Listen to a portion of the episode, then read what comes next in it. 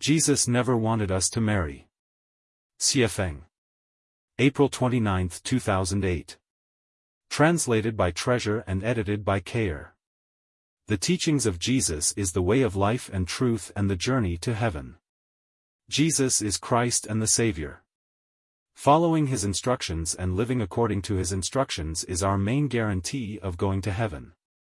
There are two point one billion Christians in the world, but only a small percentage of them truly understand his teachings, and even fewer live according to them.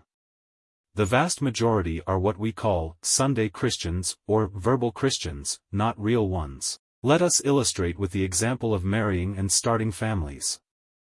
Jesus told us not to marry and start families. Why? On what basis? First of all, we need to know that in his time, he could not tell people directly not to do that, otherwise, he could not preach to them, so he managed to speak in parables not to be understood directly. He said, "The knowledge of the secrets of the kingdom of heaven has been given to you, but not to them." At the same time, he also said not to give that which is holy to the dogs, or put your jewels before pigs.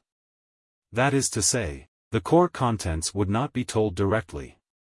However, as long as we have a deep understanding of his words, we can comprehend their meanings. The book of Matthew tells us what Jesus wants us to know about marrying and starting families. Matthew ten verse thirty-five. Jesus said, "I came not to send peace, but a sword. For I have come to turn men against their fathers, daughters against their mothers, and daughters-in-law against their mothers-in-law. People's foes shall be from within their own households. Anyone who loves their father or mother more than me is not worthy of me, and anyone who loves their son or daughter more than me is not worthy of me." Matthew twelve verse fifty. Jesus said, "For whoever does the pleasure of my Father in heaven, they are my brother, and sister, and mother." Matthew nineteen colon nine, nineteen eleven. Jesus said, "I tell you that any man who divorces his wife except for marital unfaithfulness and marries another woman commits adultery." The disciples asked, "If this is the situation between husbands and wives, then is it best not to marry?" And Jesus said, "Not everyone can accept this word, but only those to whom it has been given. The ones who can accept this, should accept it." Here, Jesus came very close to explaining that clearly. The disciples asked, "Best not to marry," and Jesus encouraged the unmarried lifestyle. "Not everyone can accept this word, but only those to whom it has been given." What was this word? It was, not to marry. Therefore, not to marry is something that has been given. Only those to whom it has been given could understand the meaning of not to marry, but others could neither understand nor accept it. Matthew nineteen verse twenty-nine.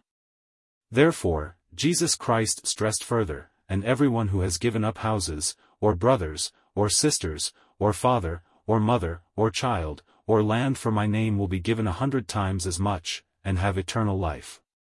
Life Chanyuan advocates that people not marry, break up nuclear families, and hope that married couples will become Chanyuan celestials together so they can end their marriage bonds as implemented in accordance with the teachings of Jesus Christ. The profound meaning of not to marry and start a family is for letting people enter the kingdom of heaven. Matthew twenty-two verse thirty. Jesus told us clearly, "For when they come back from the dead, there will be no husbands or wives, but they will be as the angels in heaven."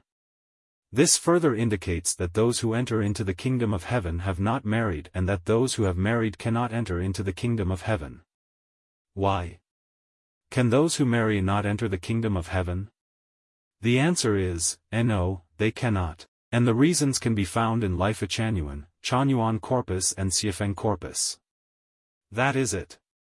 I have given a further explanation, but whether you can understand it or not is up to your own considering and judging. Therefore, what Xuefeng says does not go against the teachings of Jesus Christ, but carries out Jesus' teachings faithfully. Christians all over the world, do you understand?